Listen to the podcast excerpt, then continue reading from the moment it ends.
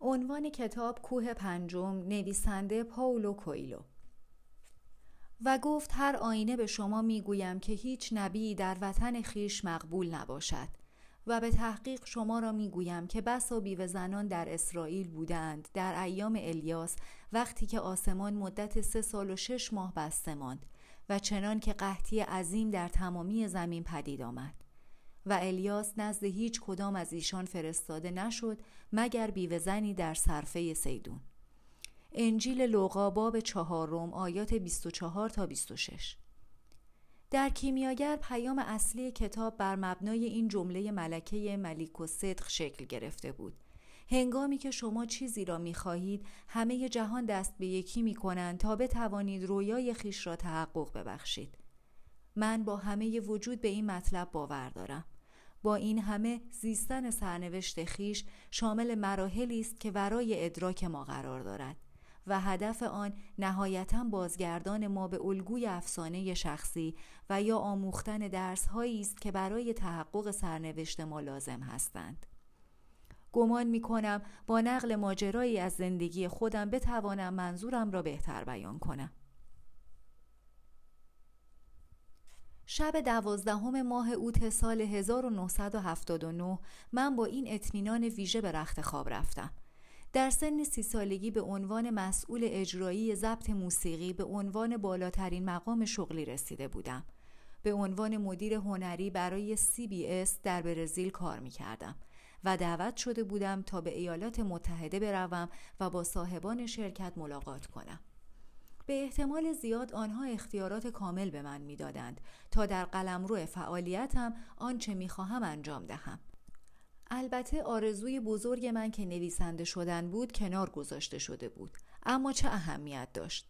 نهایتا زندگی واقعی با آنچه خیال می کردم خیلی فرق داشت. تأمین زندگی از راه ادبیات در برزیل امکان نداشت. آن شب من تصمیم گرفتم که رویای خیش را رها کنم. انسان ناچار است که خود را با شرایط تطبیق دهد و از امکانات و پیشامدها استفاده کند اگر قلبم اعتراض می کرد می توانستم با سرودن تصنیف های عاشقانه هر وقت مایل بودم و یا با نوشتن مقالاتی برای روزنامه ها او را فریب دهم. به علاوه اطمینان داشتم که زندگی من در جریان دیگری قرار گرفته است که به اندازه کافی هیجان انگیز بود و در آن دستیابی به آینده درخشان در دنیای موسیقی بین الملل بود. هنگامی که فردای آن روز از خواب بیدار شدم رئیس شرکت به من تلفن زد و گفت که اخراج شدم بدون هیچ توضیح اضافی هر چند دو سال بعد به خیلی جاها رجوع کردم و درهای بسیاری را زدم اما هرگز نتوانستم موقعیت مناسبی در زمینه کار قبلی را به دست آورم هنگامی که نوشتن کوه پنجم را به پایان رساندم آن دوره را به خاطر آوردم و همچنین تظاهرات اجتناب ناپذیر دیگری را نیز از همین واقعیت در زندگی خیش به یاد آوردم. هرگاه خودم را صاحب اختیار مطلق شرایط پنداشتم چیزی روی داده که مرا پرتاب کرده و من از خیشتن پرسیدم چرا؟ آیا من محکومم که همیشه به خط پایان نزدیک شوم اما هرگز از آن عبور نکنم؟ آیا ممکن است خداوند آنقدر سنگدل باشد که بگذارد من نخلهای واهه را در افق ببینم و اما در صحرا از تشنگی بمیرم؟ مدت زمان طولانی گذشت تا فهمیدم که قضیه از این قرار نبوده است. رویدادهایی هستند که در زندگی ما رخ می دهند تا ما را دوباره به الگوی افسانه شخصی بازگردانند. وقایع دیگری اتفاق میافتند تا هر آنچه که آموخته این به کار ببندیم. و بالاخره شرایطی به سراغمان میآیند فقط برای اینکه چیزی به ما بیاموزند. در کتاب زیارت یا سفری به دشت ستارگان تلاش کردم تا نشان دهم که الزامی نیست که آموزش ها با درد و رنج همراه باشد. تنها انضباط و توجه کافی نیست. اگرچه این ادراک لطف و برکت مهمی در زندگی ما بود. معذالک مرا برای گذراندن لحظه های دشواری که با مراقبه و انضباط کامل تجربه کردم مجهز نکرد. یک نمونه آن موردی بود که در بالا نقل کردم. من در کار خودم ای بودم و میکوشیدم تا نهایت توان و سعی خودم را در انجام وظایف شغلی به کار برم و آرمانهای جالبی داشتم که حتی امروز هم به نظرم ارزشمند می‌رسند. اما آنچه گزیر ناپذیر بود واقع شد و درست در زمانی این اتفاق افتاد که من از همیشه مطمئن تر بودم و احساس امنیت می کردم. فکر می کردم که من در چنین تجربه هایی تنها نیستم. گزیر ناپذیر زندگی بسیاری از انسانها را در زمین لمس کرده است. برخی از آنها دوباره از جا برخواستند، برخی رها کرده اند، اما همه ما احساس کردیم که در چنین لحظاتی دچار فاجعه شده ایم. چرا برای پاسخ به این سوال خود را به ایلیا سپردم تا مرا از مرزهای روزها و شبهای اکبر هدایت کند سرآغاز در آغاز سال 870 پیش از تولد مسیح سرزمینی به نام فینیقیه که اسرائیلیان آن را لبنان می‌خوانند سه قرن آرامش و صلح را پشت سر گذاشته بود. ساکنین آن می توانستند مفتخر باشند که موفق به کسب مهارتی بینظیر در داد و ستد شده اند که تنها در راه حفظ بقا در دنیایی دستخوش جنگ های مداوم بود. معاهده ای که آنان در حدود سال هزار پیش از میلاد با سلیمان پادشاه اسرائیل منعقد کرده بودند و اجازه نوسازی ناوگان تجاری آنها و شکوفایی بازرگانی را در پی داشت از آن زمان به بعد فینیقیه به رشد و توسعه ادامه داده بود. بازرگانان آن دیار به مکانهای دور مانند اسپانیا و اقیانوس اطلس رفت آمد می کردند و فرضیه هایی هست که کتیبه هایی در شمال شرقی و جنوب برزیل از آنها به یادگار مانده است. البته این فرضیه ها هنوز ثابت نشده است. بلور، صدر، اسلحه، آهن و آج بود که آنان از کشوری به کشور دیگر می بردند. ساکنین شهرهای بزرگی مانند سیدون و سور و بیبلوس به دلیل دانششان در علم نجوم شهرت داشتند و بیش از دویست سال بود که از گروهی از اشکال بهره می جستند که یونانیان آنها را الفبا می نامیدند. در آغاز سال 870 قبل از مسیح در مکانی دور از آنجا به نام نینوا شورای جنگ تشکیل شده بود گروهی از سرداران آشوری مصمم شده بودند که برای اشغال سرزمین های ساحلی دریای مدیترانه قشون اعزام می کنند. فینیقیه به عنوان نخستین کشوری که میبایست اشغال شود انتخاب شده بود.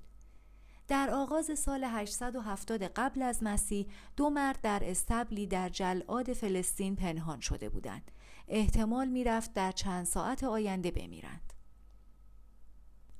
قسمت اول ایلیا گفت من به خداوندی خدمت کرده ام که اکنون مرا به دست دشمنانم رها کرده است خدا خدا است او به موسی نگفت که من خوبم یا بد فقط گفت من هستم. او همه چیزی است که در زیر آسمان وجود دارد. او برق درخشانی است که خانه را می سوزاند و دست انسان است که خانه را دوباره می سازد گفتگو تنها راه دور کردن ترس بود. هر لحظه ممکن بود سربازان در استبل را بگشایند و آنها را در پناهگاهشان بیابند و آنان را در برابر تنها انتخاب ممکن قرار دهند. پرستش بعل خدای فینیقی ها یا کشته شدن. خانه به خانه دنبالشان میگشتند و این پیامبران را یا دوباره به مذهب پیشین بازگرداندند و یا به جلاد بسپارند. شاید کاهن از ایمان خیش باز میگشت و جانش را نجات می‌داد. اما برای ایلیا هیچ راهی نبود. همه چیز به واسطه قصور خودش روی داده بود و ایزابل در هر شرایطی مرگ او را می‌خواست. ایلیا گفت یکی از فرشتگان خداوند مرا واداشت تا با شاه اخاب سخن بگویم و به او اختار کنم که تا زمانی که آنان بل را میپرستند باران در اسرائیل نخواهد بارید انگار می‌خواست از اینکه به حرف فرشته خداوند اعتنا کرده است خود را معذور دارد بعد ادامه داد اما خداوند آهسته و بیشتاب عمل می کند. وقتی خشکسالی تازه آغاز شده بود شاهزاده خانم ایزابل تقریبا همه کسانی را که به خداوند مؤمن باقی مانده بودند نابود کرده. کاهن دیگر سخنی نگفت. در این فکر بود آیا باید به بل بگرود یا در راه خدا کشته شود؟ ایلیا دوباره پرسید خدا کیست؟ آیا این اوست که شمشیر سرباز را نگه می دارد؟ شمشیری که برای کشته شدن از نیام بیرون شده که نخواستند به ایمان پدرانشان خیانت ورزند؟ آیا این اوست که شاهزاده خانومی بیگانه را بر تخت سلطنت سرزمین ما نشانده است تا این همه بدبختی برای نسل ما فراهم شود؟ آیا خدا مؤمنین و بیگناهان و کسانی را که از قوانین موسی پیروی می کنند می کشد؟ کاهن تصمیم خود را گرفت او ترجیح می‌داد کشته شود پس شروع به خندیدن کرد چون تصور مرگ دیگر او را نمیترساند. به طرف نبی جوان که در کنارش نشسته بود بازگشت و کوشید تا وی را آرام کند و گفت از خدا بپرس حال که در تصمیمات او تردید داری من تقدیر خود را پذیرفتم ایلیا پافشاری کرد. خداوند نمی‌تواند بدون ترحم مرگ ما را خواسته باشد. خداوند قادر مطلق است. اگر او خود را محدود به آنچه ما خیر مینامیم بکند نمی‌توانیم او را قادر مطلق بدانیم. چون در آن صورت فقط بر بخشی از جهان حکومت خواهد کرد و خدای دیگری مقتدرتر از او وجود خواهد داشت که اعمال او را نگریسته و بر آنها داوری خواهد کرد. در این صورت من آن موجود مقتدر را پرستش خواهم کرد. اگر او قادر متعال است چرا مانع از رنج کشیدن آنانی که دوستشان دارد نمی شود؟ چرا آنان را نجات نمی دهد؟ به جای اینکه قدرت و افتخار به دشمنانش ارزانی دارد. کاهن گفت نمی‌دانم ولی دلیل دارد و امیدوارم به زودی از آن آگاه شوم. شما هیچ پاسخی برای این پرسش ندارید؟ نه. دو مرد سکوت کردند. ایلیا احساس کرد که عرق سردی بر بدنش نشسته است. کاهن گفت تو خیلی وحشت زده ای اما من سرنوشت خیش را پذیرفتم. مومن بیرون خواهم رفت تا پایانی بر این وحشت بیابم. هر بار که صدای فریادی از بیرون میشنوم به خودم میلرزم و پایان کار خیش را مجسم می‌کنم. از وقتی اینجا پنهان شدیم صدها بار مردم در حالی که فقط یک بار می‌توانم بمیرم. اگر قرار است سر از تنم جدا شود پس بهتر است هرچه زودتر این اتفاق بیفتد. قسمت دوم. او حق داشت ایلیا هم همان فریادها را شنیده بود. او بیش از توان و قدرت خیش رنج برده بود و دیگر نمی‌توانست تحمل کند. گفت من هم با شما میآیم. از اینکه برای چند ساعت بیشتر زنده ماندن مبارزه کنم خسته شدم از جا برخاست و در استبل را گشود. نور خورشید به درون آمد و بر آن دو تابید. کاهن لاویان بازوی ایلیا را گرفت و به راه افتادند. اگر در انتظار شمشیر نبودند روزی بود مثل روزهای دیگر در شهری مثل شهرهای دیگر خورشید به آرامی پوست را می سوزاند و نسیمی که از دریای دور دست می آمد درجه حرارت را تعدیل می کرد. خیابانها خاکالود و خانه ها کاهگلی بودند. کاهن گفت روح ما اسیر وحشت مرگ است و روز این چنین زیباست و بارها پیش از این در هنگامی که من با خداوند در صلح بودم. درجه حرارت بسیار بالا بود و باد صحرا چشمان مرا از شن پر می کرد و نمی توانستم یک وجبی خود را ببینم. نقشه های او همواره موافق آنچه ما هستیم یا احساس می کنیم نیستند. اما اطمینان داشته باش که او برای همه اینها دلیل دارد. من ایمان شما را تحسین می کنم لاویان به آسمان نگریست. انگار لحظه ای تحمل کرد و سپس گفت تحسین نکن و این اندازه هم باور نکن. این شرطی است که من با خود بستم من شرط بستم که خدا هست ایلیا پاسخ داد شما یک پیامبر هستید شما هم صدایی میشنوید و هم می‌دانید که جهانی ورای این جهان وجود دارد ممکن است تخیلات خودم باشد شما نشانه های خداوند را نادیده گرفته اید ایلیا پافشاری می کرد چون از حرفهای او استراب را احساس می کرد. دوباره پاسخش همان بود. ممکن است تخیلات خودم باشد. در واقع تنها چیز مسلم شرط من است. من به خودم گفتم که همه چیز از بالاترین منبع صادر می شود. خیابان خلوت بود و مردم درون خانه هایشان در انتظار سربازان اخاب بودند تا وظیفه ای را که شاهزاده خانوم بیگانه از آنها خواسته بود به انجام رسانند کشتن پیامبران اسرائیل ایلیا در کنار لاویان راه می‌رفت و با این احساس که پشت هر در و هر پنجره کسی به او مینگرد و او را به خاطر آنچه رخ داده سرزنش می کند. با خود اندیشید من نخواسته بودم پیامبر باشم. شاید اینها زاده تخیلات من باشد. اما پس از آنچه در اتاق چوببری رخ داده بود می‌دانست که تخیلات نیست. از دوران کودکی او صداهایی میشنید و با فرشته ها سخن می‌گفت. آن وقت پدر و مادرش او را وادار کردند که به سراغ یکی از علمای اسرائیل برود و او پس از پرسش های متعدد ایلیا را نبی دانست و او را رسول نامید و گفت مرد معنوی است که کلمات خداوند را به هیجان می آورد. پس از چندین ساعت گفتگو با وی کشیش به پدر و مادرش گفت که هرچه این پسر اعلام کند باید به عنوان حقیقت پذیرفته شود هنگامی که آنجا را ترک کردند پدر و مادرش از ایلیا خواستند که به هیچ کس درباره آنچه را که می‌بینند و میشنود سخنی نگوید نبی بودن به معنای تمایل به حکومت هم بود و این همواره می توانست خطرناک باشد. قسمت سوم در هیچ موردی ایلیا چیزی که بتواند برای پادشاهان یا کشیشها جالب باشد نشنیده بود. او تنها با فرشته نگهبان خود سخن می گفت و درباره زندگیش راهنمایی می شد.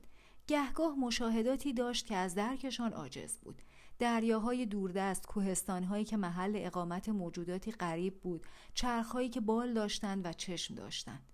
به محض اینکه مشاهده پایان می گرفت او که مطیع پدر و مادرش بود میکوشید هرچه زودتر آنها را فراموش کند به این دلیل صداها و مشاهدات به تدریج کمتر و کمتر شدند پدر و مادرش راضی و خوشحال بودند و دیگر به این مطلب علاقه ای نشان ندادند هنگامی که او به سن رشد رسید و توانست خود را اداره کند مبلغی به عنوان وام به او دادند تا یک دکان نجاری کوچک باز کند حالا او دوباره با احترام به سایر پیامبران نگاه می‌کرد که در خیابانهای جلعاد با خرقه های پشمین و کمربندهای چرمی گام بر می داشتند و می گفتند که خداوند آنان را برگزیده است تا قوم برگزیده را هدایت کنند. این حقیقتا سرنوشت او نبود او هرگز قادر نبود هنگام رقصیدن یا تازیانه زدن به خیش دچار خلصه شود ولی این رسمی شایع بین کسانی بود که صدای خداوند به آنها تعالی بخشیده بود او این کارها را نمی توانست بکند چون از درد می ترسید. او هرگز قادر نبود از خیابانهای شهر بگذرد و جای زخمهایی را که طی جذبه به او وارد شده بود به نمایش بگذارد چون بسیار کم رو بود. ایلیا خود را آدمی معمولی می دانست. کسی که مثل دیگران لباس می پوشید و تنها روح خیش را با ترس و وسوسه های انسان فانی شکنجه می کرد.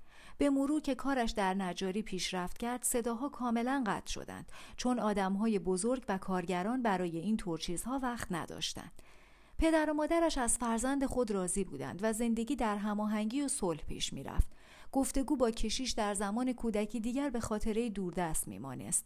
ایلیا نمی توانست باور کند که خداوند قادر مطلق باید با انسانها سخن بگوید تا آنها فرمانشان را اطاعت کنند و آنچه در کودکیش رخ داده بود تنها خیالات کودکی بیکار بوده است در شهر زادگاه او هر کس چنین تصوراتی داشت دیوانه محسوب می‌شد. چنین کسانی قادر نبودند درست صحبت کنند و نمی توانستند صدای خداوند را از هزیانات جنون تمیز دهند آنها در کوچه ها و خیابان ها زندگی می کردند و در پایان نزدیک جهان موعظه می کردند و با صدقات مردم روزگار می گذرانیدند. با این همه هیچ کشیشی آنها را تعالی یافته از کلام خداوند به حساب نمی آورد. ایلیا بالاخره به این نتیجه رسید که کشیش ها هیچ وقت نمی توانند از آنچه می‌گویند مطمئن باشند. تعالی یافتگان ثمره کشوری بودند که راه های امن نداشت و حکومت های جدید دائم جای یکدیگر را می گرفتند.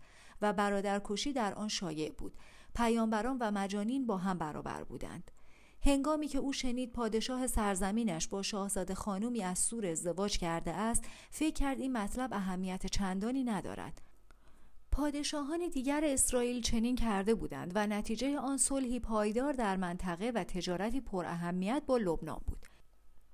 ایلیا اطلاعات اندکی درباره مذاهب غریب همسایگان سرزمینش داشت. نمی‌دانست که آنان به خدایانی باور دارند که وجود ندارند و یا به ستایش حیوانات و کوهها می‌پردازند. آنان در کار تجارت شریف و درست کار بودند و این مهمترین مسئله بود. ایلیا برای خرید صدری که از لبنان آمده بود رفت و تولیدات چوبی خیش را برای فروش برد. هرچند مردمان مستکبری به نظر می آمدند و خود را فنیقیی می نامیدند که شاید به دلیل تفاوت رنگ پوستشان بود. با این همه هیچ یک از بازرگانان لبنان کوشش نکرده بودند که از آشفتگی حاکم بر اسرائیل سودی ببرند. قیمت بازار را می پرداختند و هیچ حرفی درباره جنگ های داخلی و مشکلات سیاسی اسرائیلیان نمی زدند. پس از نشستن بر تخت ایزابل از اخاب خواسته بود تا پرستش خدایان لبنان را جایگزین پرستش خدای یگانه کند. پیش از این نیز چنین اتفاقی افتاده بود. ایلیا برخلاف فرمان اخاب به پرستش خدای اسرائیل و قوانین موسی ادامه داد. با خود میاندیشید که این دوران گذراست. ایزابل اخاب را اقوا کرده است ولی نخواهد توانست ملت را به آین خیش بازگرداند. اما ایزابل مانند زنان دیگر نبود. او ایمان داشت که بعل او را به جهان آورده است تا دیگر اقوام و ملل را به دین خود برگرداند. مکارانه و صبورانه پاداش دادن به کسانی را آغاز کرد که خدا را انکار کردند و خدایان جدید را پذیرفتند. اخاب فرمان داد تا معبدی برای پرستش بعل در سامره بسازند و مذبحی در آن برپا دارند. زیارت ها آغاز شد و پرستش خدایان لبنان در همه جا گسترده شد. ایلیا باز هم گمان می‌کرد این گذراست و حد اکثر یک نسل را در بر می‌گیرد. قسمت چهارم. آنگاه چیزی که او ابدا گمان نمی‌کرد واقع شد و یک روز بعد از ظهر هنگامی که داشت یک میز را در کارگاهش تمام می‌کرد همه چیز در اتاقش تاریک شد و هزاران رقعه کوچک درخشیدن گرفت. سرش به شدت بی سابقه درد گرفت. سعی کرد بنشیند اما حتی یکی از عضلاتش را هم نمی‌توانست حرکت دهد. این دیگر خیالات نبود. لحظه ای فکر کرد که دارد میمیرد. به خودش گفت حالا می‌فهمم که خداوند ما را پس از مرگ به کجا میفرستد. به قلب افلاک. یکی از انوار درخشان تر شد و ناگهان صدایی از ماورا به گوشش رسید و کلام خداوند بر وی نازل شد. به اخاب بگو به حیات یهوه خدای اسرائیل که به حضور وی فرستاده ام قسم که در این سالها شبنم و باران جز به کلام من نخواهد بود. لحظاتی بعد همه چیز به حالت عادی برگشت. دکان و کارگاه نجاری و صدای کودکانی که در کوچه بازی می‌کردند. ایلیا آن شب نخوابید. برای نخستین بار پس از سالها احساسات کودکیش به او بازگشته بود. اما این بار فرشته نگهبانش نبود که با او سخن گفته بود. این چیزی بسیار بزرگتر و مقتدرتر بود. ترسید که اگر از بردن فرمان خودداری کند لعن و نفرینی در کارش حادث شود. صبح روز بعد او تصمیم گرفت که آنچه از وی خواسته شده بود به انجام رساند به علاوه او پیامآور چیزی بود که به او ربطی نداشت وقتی وظیفهش به انجام می رسید صداها دوباره به سراغش نمی آبدن تا آشفتهاش کنند. ترتیب ملاقات با شاه اخاب دشوار نبود. در نسلهای دور به سلطنت رسیدن ساموئیل نبی پیامبران در حکومت و تجارت اهمیت یافتند.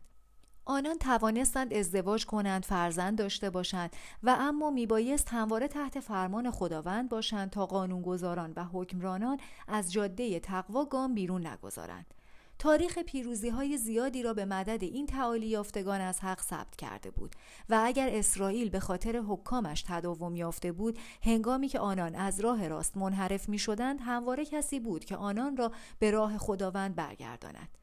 هنگامی که به قصر رسید به پادشاه گفت که خشکسالی بر سرزمین آنان مستولی خواهد شد تا اینکه از پرستش خدای فنیقی ها دست بکشند. پادشاه به کلام او وقعی ننهاد ولی ایزابل که در کنار تخت اخاب نشسته بود به دقت به سخنان او گوش می‌داد. پرسش های متعددی درباره پیام او مطرح کرد. ایلیا درباره خیش از سردرد و از احساس توقف زمان در لحظاتی که صدای فرشته را میشنید سخن گفت. در مدتی که داشت اتفاقات را تعریف می‌کرد فرصت کافی یافت تا شاهزاده خانومی را که همه از او تعریف می‌کردند را از نزدیک نگاه کند. او یکی از زیباترین زنانی بود که وی تا به آن موقع دیده بود. با موهای بلند و مشکی که به کمر می رسید اندامی بسیار موزون داشت. چشمان سبزش که در چهرهش می درخشید خیره به الیا نگاه کرد. قادر نبود رمز نگاه زنان را بگشاید و نمی‌دانست سخنانش تا چه اندازه در او اثر کرده است. او آنجا را با این اطمینان ترک کرد که مأموریت خیش را انجام داده و می تواند به کار خود در کارگاهش بازگردد در راه بازگشت با شور و اشتیاق جوانی 23 ساله در تمنای ایزابل بود. از خداوند خواست تا بتواند در آینده همسری از لبنان بیابد. چون زنان لبنان بسیار زیبا بودند با پوستی تیره و چشمان سبز پر از رمز و رازشان که بسیار دلربا بودند. بقیه روز را کار کرد و شب در آرامش خوابید. صبح روز بعد یکی از کشیشهای لاوی او را بیدار کرد. ایزابل شاه را قانع کرده بود که پیامبران برای رشد و توسعه اسرائیل تهدیدی به شمار میآیند. سربازان اخاب فرمان یافته بودند که هر کسی را که وظایف تعیین شده ای توسط خداوند را رها نکنند بکشند. در مورد ایلیا گزینشی وجود نداشت. او میبایست در هر حال کشته شود. او و لاوی به مدت دو روز تمام در استبلی در جنوب جلعاد پنهان شدند و در این مدت 450 نبی به قتل رسیدند. اما اکثر پیامبرانی که در کوچه ها می گشتند و از آخر دنیا سخن می گفتند و خود را شلاق می زدند و از فساد و بیایمانی شکوه می کردند پذیرفتند تا به دین جدید گردن نهند. صدایی سریع و بعد فریاد ایلیا را به خود آورد. وحشت زده به طرف همراهش بازگشت و پرسید این چه صدایی بود؟ پاسخی نیامد. بدن کشیش بر روی زمین افتاده بود و تیری سینهاش را شکافته بود. در کنارش سربازی وجود داشت که تیر دیگری در کمان میگذاشت. ایلیا به دوروبر خود نگریست. خیابانها با درها و پنجره های محکم بسته شده و خورشیدی که در آسمان میدرخشید و نسیمی که از اقیانوس میوزید او بسیار در موردش شنیده بود ولی هرگز او را ندیده بود. فکر کرد بهتر است بدود ولی می‌دانست که پیش از رسیدن به نخستین پیچ سرباز به او می‌رسد. به خود گفت اگر قرار است بمیرم بهتر است از پشت سر تیر نخورم. سرباز دوباره کمان را کشید. ایلیا شگفت زده بود. نه می ترسید و نه میل بقا داشت و نه هیچ احساس دیگری. انگار از مدتها پیش همه چیز تعیین شده است و هر دوی آنها سرباز و او صرفا دارند نقش هایی بازی می کنند در داستانی که خود ننوشتهاند. کودکیش را به خاطر آورد. صبحها و عصرها را در جلاد و کار ناتمامش در کارگاهش. به پدر و مادرش که هرگز دلشان نخواسته بود پسرشان نبی باشد. به چشمان ایزابل و لبخند اخاب اندیشید. فکر کرد که چه احمقانه است در 23 سالگی مردن پیش از شناخت عشق یک زن. دست سرباز زره کمان را کشید. تیر در هوا به پرواز درآمد و نفیرکشان از کنار گوش راست او گذشت و در زمین قبارالود پشت سر او از نظر قایب شد. سرباز دوباره تیری در چله کمان نهاد و او را نشانه گرفت. اما به جای رها کردن تیر در چشمان ایلیا نگریست و گفت من بزرگترین کمانگیر ارتش اخاب هستم و در هفت سال اخیر هرگز تیرم خطا نرفته است.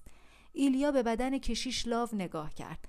سرباز ادامه داد آن تیر برای تو بود. کمان هنوز کشیده بود ولی دستهای سرباز میلرزید. گفت ایلیا تنها نبی بود که میبایست کشته شود. دیگران می توانستند پرستش بل را انتخاب کنند. پس به وظیفت عمل کن.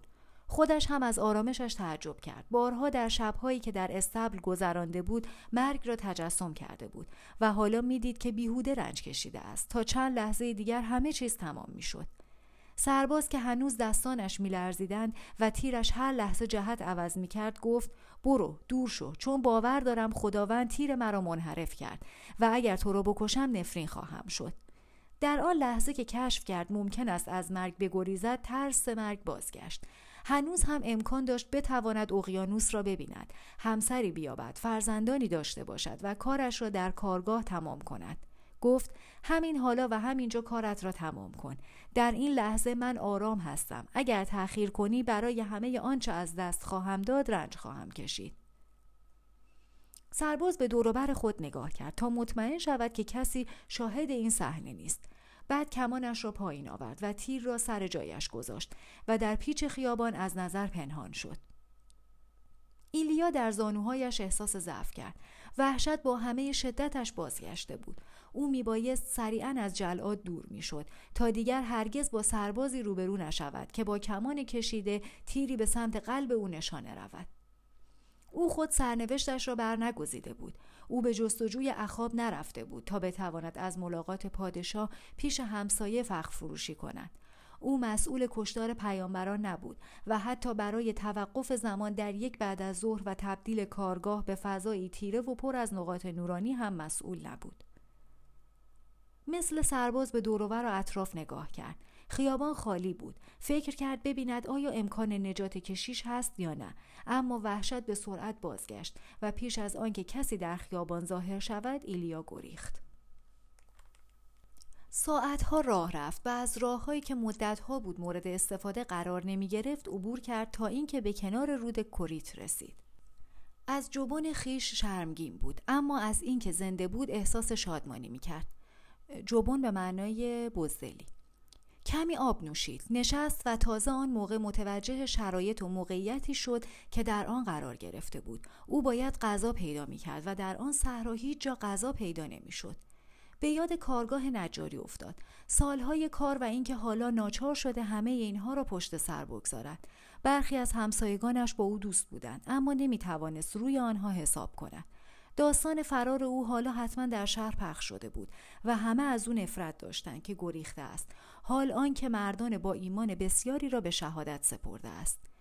هر آنچه در گذشته بود برباد رفته بود. تنها به این دلیل که او تصمیم گرفته بود اراده خداوند را به جا آورد فردا و روزهای بعد و ماههای آینده بازرگانانی از لبنان می آمدند و در دکان او را می زدند و کسی به آنها می گفت که صاحب کارگاه گریخته است و موجب کشتار پیامبران بیگناهی شده است.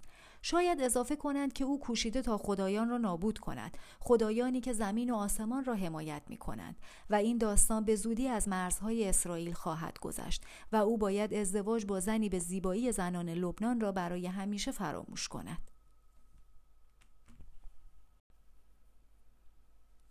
قسمت سوم در هیچ موردی ایلیا چیزی که بتواند برای پادشاهان یا کشیشها جالب باشد نشنیده بود او تنها با فرشته نگهبان خود سخن می گفت و درباره زندگیش راهنمایی می شد. گهگاه مشاهداتی داشت که از درکشان عاجز بود. دریاهای دوردست، کوهستانهایی که محل اقامت موجوداتی غریب بود، چرخهایی که بال داشتند و چشم داشتند. به محض اینکه مشاهده پایان می گرفت او که مطیع پدر و مادرش بود میکوشید هرچه زودتر آنها را فراموش کند. به این دلیل صداها و مشاهدات به تدریج کمتر و کمتر شدند. پدر و مادرش راضی و خوشحال بودند و دیگر به این مطلب علاقه ای نشان ندادند. هنگامی که او به سن رشد رسید و توانست خود را اداره کند مبلغی به عنوان وام به او دادند تا یک دکان نجاری کوچک باز کند.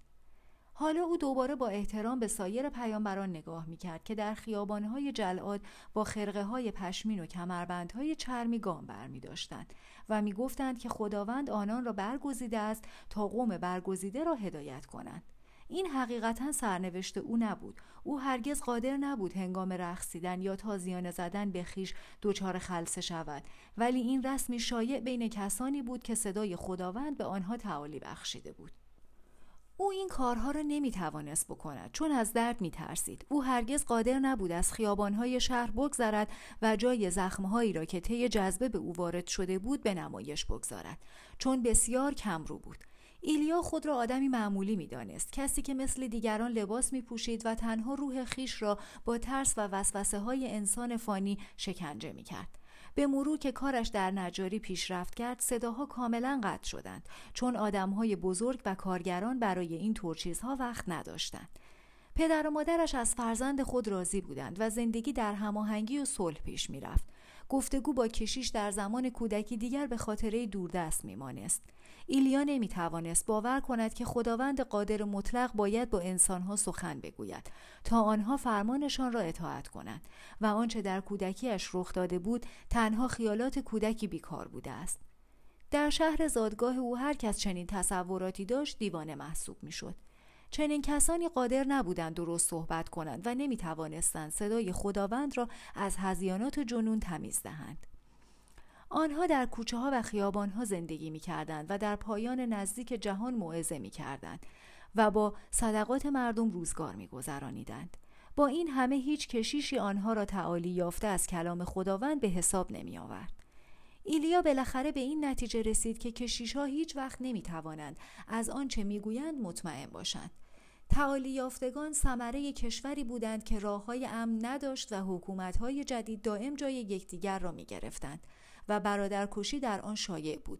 پیامبران و مجانین با هم برابر بودند. هنگامی که او شنید پادشاه سرزمینش با شاهزاده خانومی از سور ازدواج کرده است فکر کرد این مطلب اهمیت چندانی ندارد. پادشاهان دیگر اسرائیل چنین کرده بودند و نتیجه آن صلحی پایدار در منطقه و تجارتی پر اهمیت با لبنان بود. ایلیا اطلاعات اندکی درباره مذاهب غریب همسایگان سرزمینش داشت. نمی‌دانست که آنان به خدایانی باور دارند که وجود ندارند و یا به ستایش حیوانات و کوهها می‌پردازند. آنان در کار تجارت شریف و درست کار بودند و این مهمترین مسئله بود. ایلیا برای خرید صدری که از لبنان آمده بود رفت و تولیدات چوبی خیش را برای فروش برد.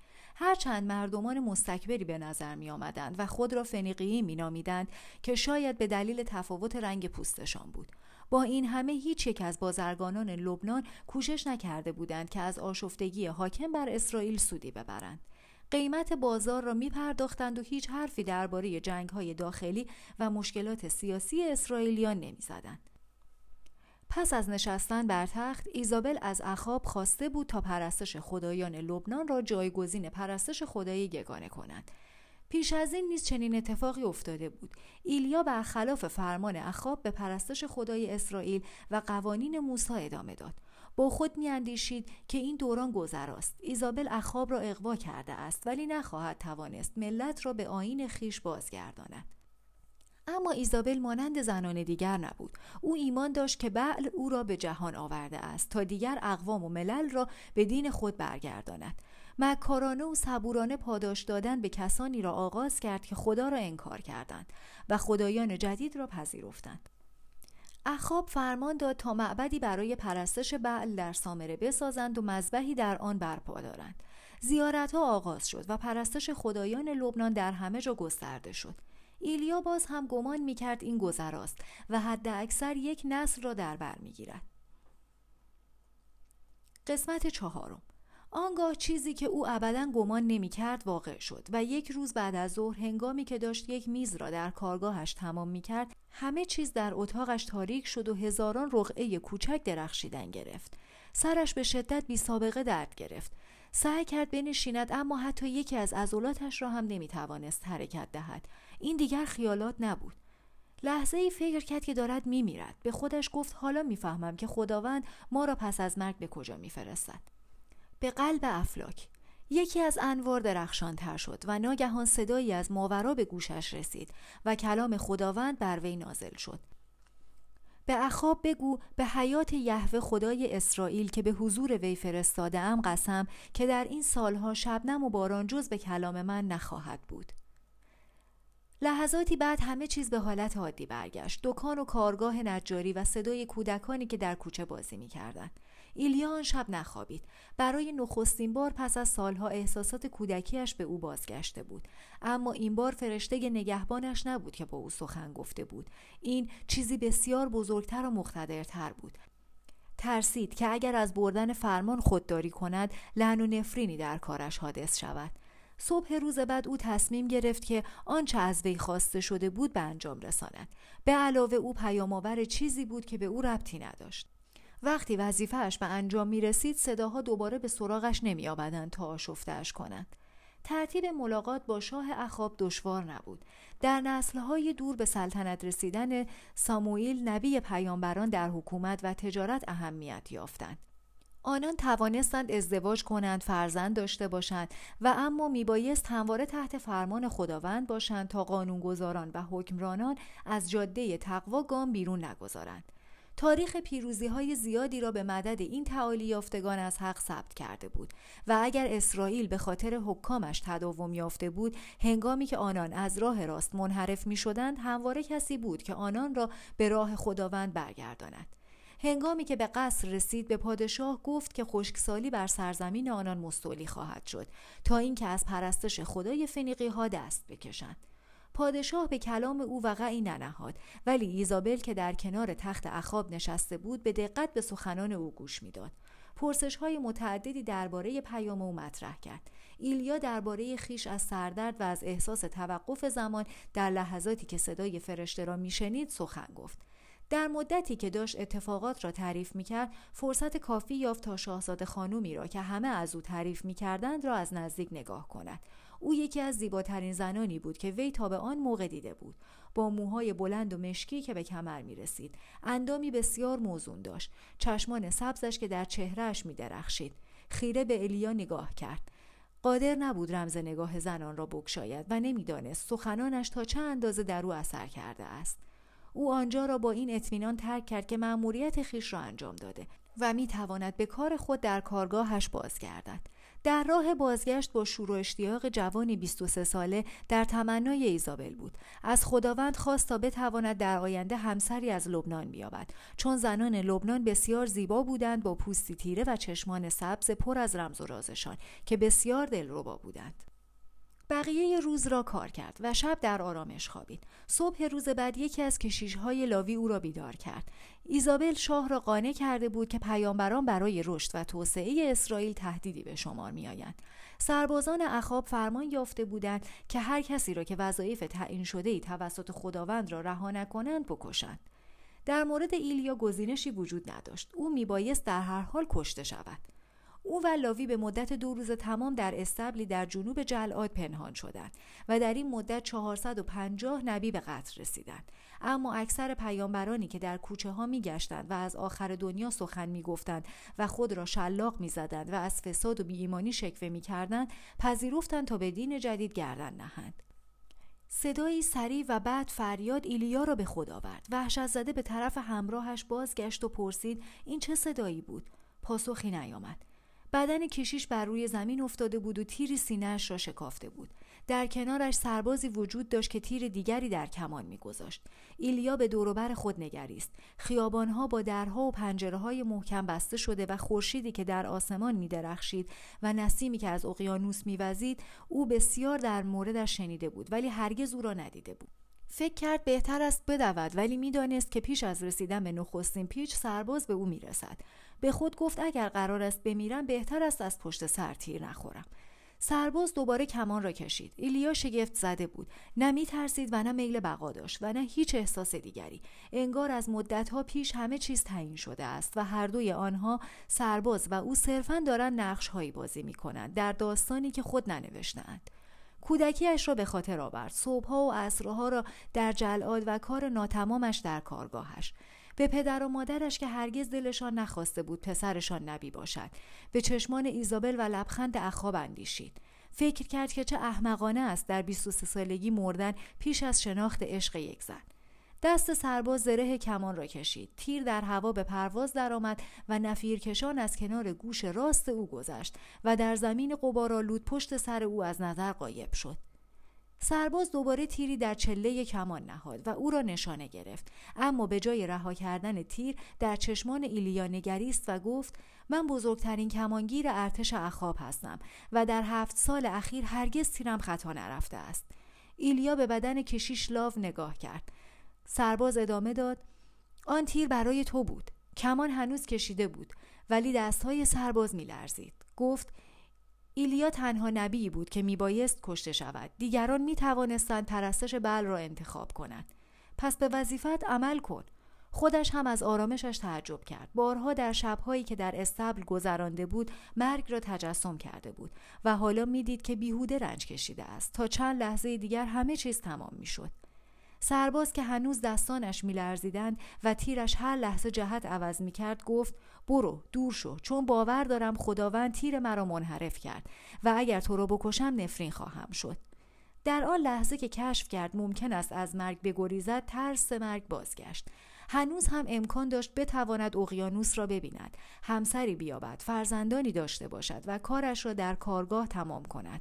گفت همین حالا و همینجا کارت را تمام کن. در این لحظه من آرام هستم. اگر تأخیر کنی برای همه آنچه از دست خواهم داد رنج خواهم کشید. سرباز به دوروبر خود نگاه کرد تا مطمئن شود که کسی شاهد این صحنه نیست. بعد کمانش را پایین آورد و تیر را سر جایش گذاشت و در پیچ خیابان از نظر پنهان شد. ایلیا در زانوهایش احساس ضعف کرد. وحشت با همه شدتش بازگشته بود. او میبایست سریعا از جلعاد دور می‌شد تا دیگر هرگز با سربازی روبرو نشود که با کمان کشیده تیری به سمت قلب او نشانه رود. او خود سرنوشتش را بر نگزیده بود. او به جستجوی اخاب نرفته بود تا بتواند از ملاقات پادشاه پیش همسایه فخ فروشی کند. او مسئول کشتار پیامبران نبود و حتی برای توقف زمان در یک بعد از ظهر و تبدیل کارگاه به فضایی تیره و پر از نقاط نورانی هم مسئول نبود. مثل سرباز به دوروبر و اطراف نگاه کرد. خیابان خالی بود. فکر کرد ببیند آیا امکان نجات کشیش هست یا نه. اما وحشت به سرعت بازگشت و پیش از آنکه کسی در خیابان ظاهر شود ایلیا گریخت. ساعتها راه رفت و از راههایی که مدتها بود مورد استفاده قرار نمی گرفت عبور کرد تا اینکه به کنار رود کوریت رسید. از جبون خیش شرمگین بود اما از اینکه زنده بود احساس شادمانی می کرد جبون به معنای بزدلی. کمی آب نوشید. نشست و تازه آن موقع متوجه شرایط و موقعیتی شد که در آن قرار گرفته بود. او باید غذا پیدا می کرد و در آن صحرا هیچ جا غذا پیدا نمی شد به یاد کارگاه نجاری افتاد. سالهای کار و اینکه حالا ناچار شده همه اینها را پشت سر بگذارد. برخی از همسایگانش با او دوست بودند اما نمی توانست روی آنها حساب کند. داستان فرار او حالا حتما در شهر پخش شده بود و همه از او نفرت داشتند که گریخته است. حال آنکه مردان با ایمان بسیاری را به شهادت سپرده است. هر آنچه در گذشته بود برباد رفته بود. تنها به این دلیل که او تصمیم گرفته بود اراده خداوند را به جا آورد فردا و روزهای بعد و ماههای آینده بازرگانانی از لبنان می آمدند و در دکان او را می زدند و کسی به آنها می گفت که صاحب کارگاه گریخته است و موجب کشتار پیامبران بیگناهی شده است. شاید اضافه کنند که او کوشیده تا خدایان را نابود کند خدایانی که زمین و آسمان را حمایت می کنند و این داستان به زودی از مرزهای اسرائیل خواهد گذشت و او باید ازدواج با زنی به زیبایی زنان لبنان را برای همیشه فراموش کند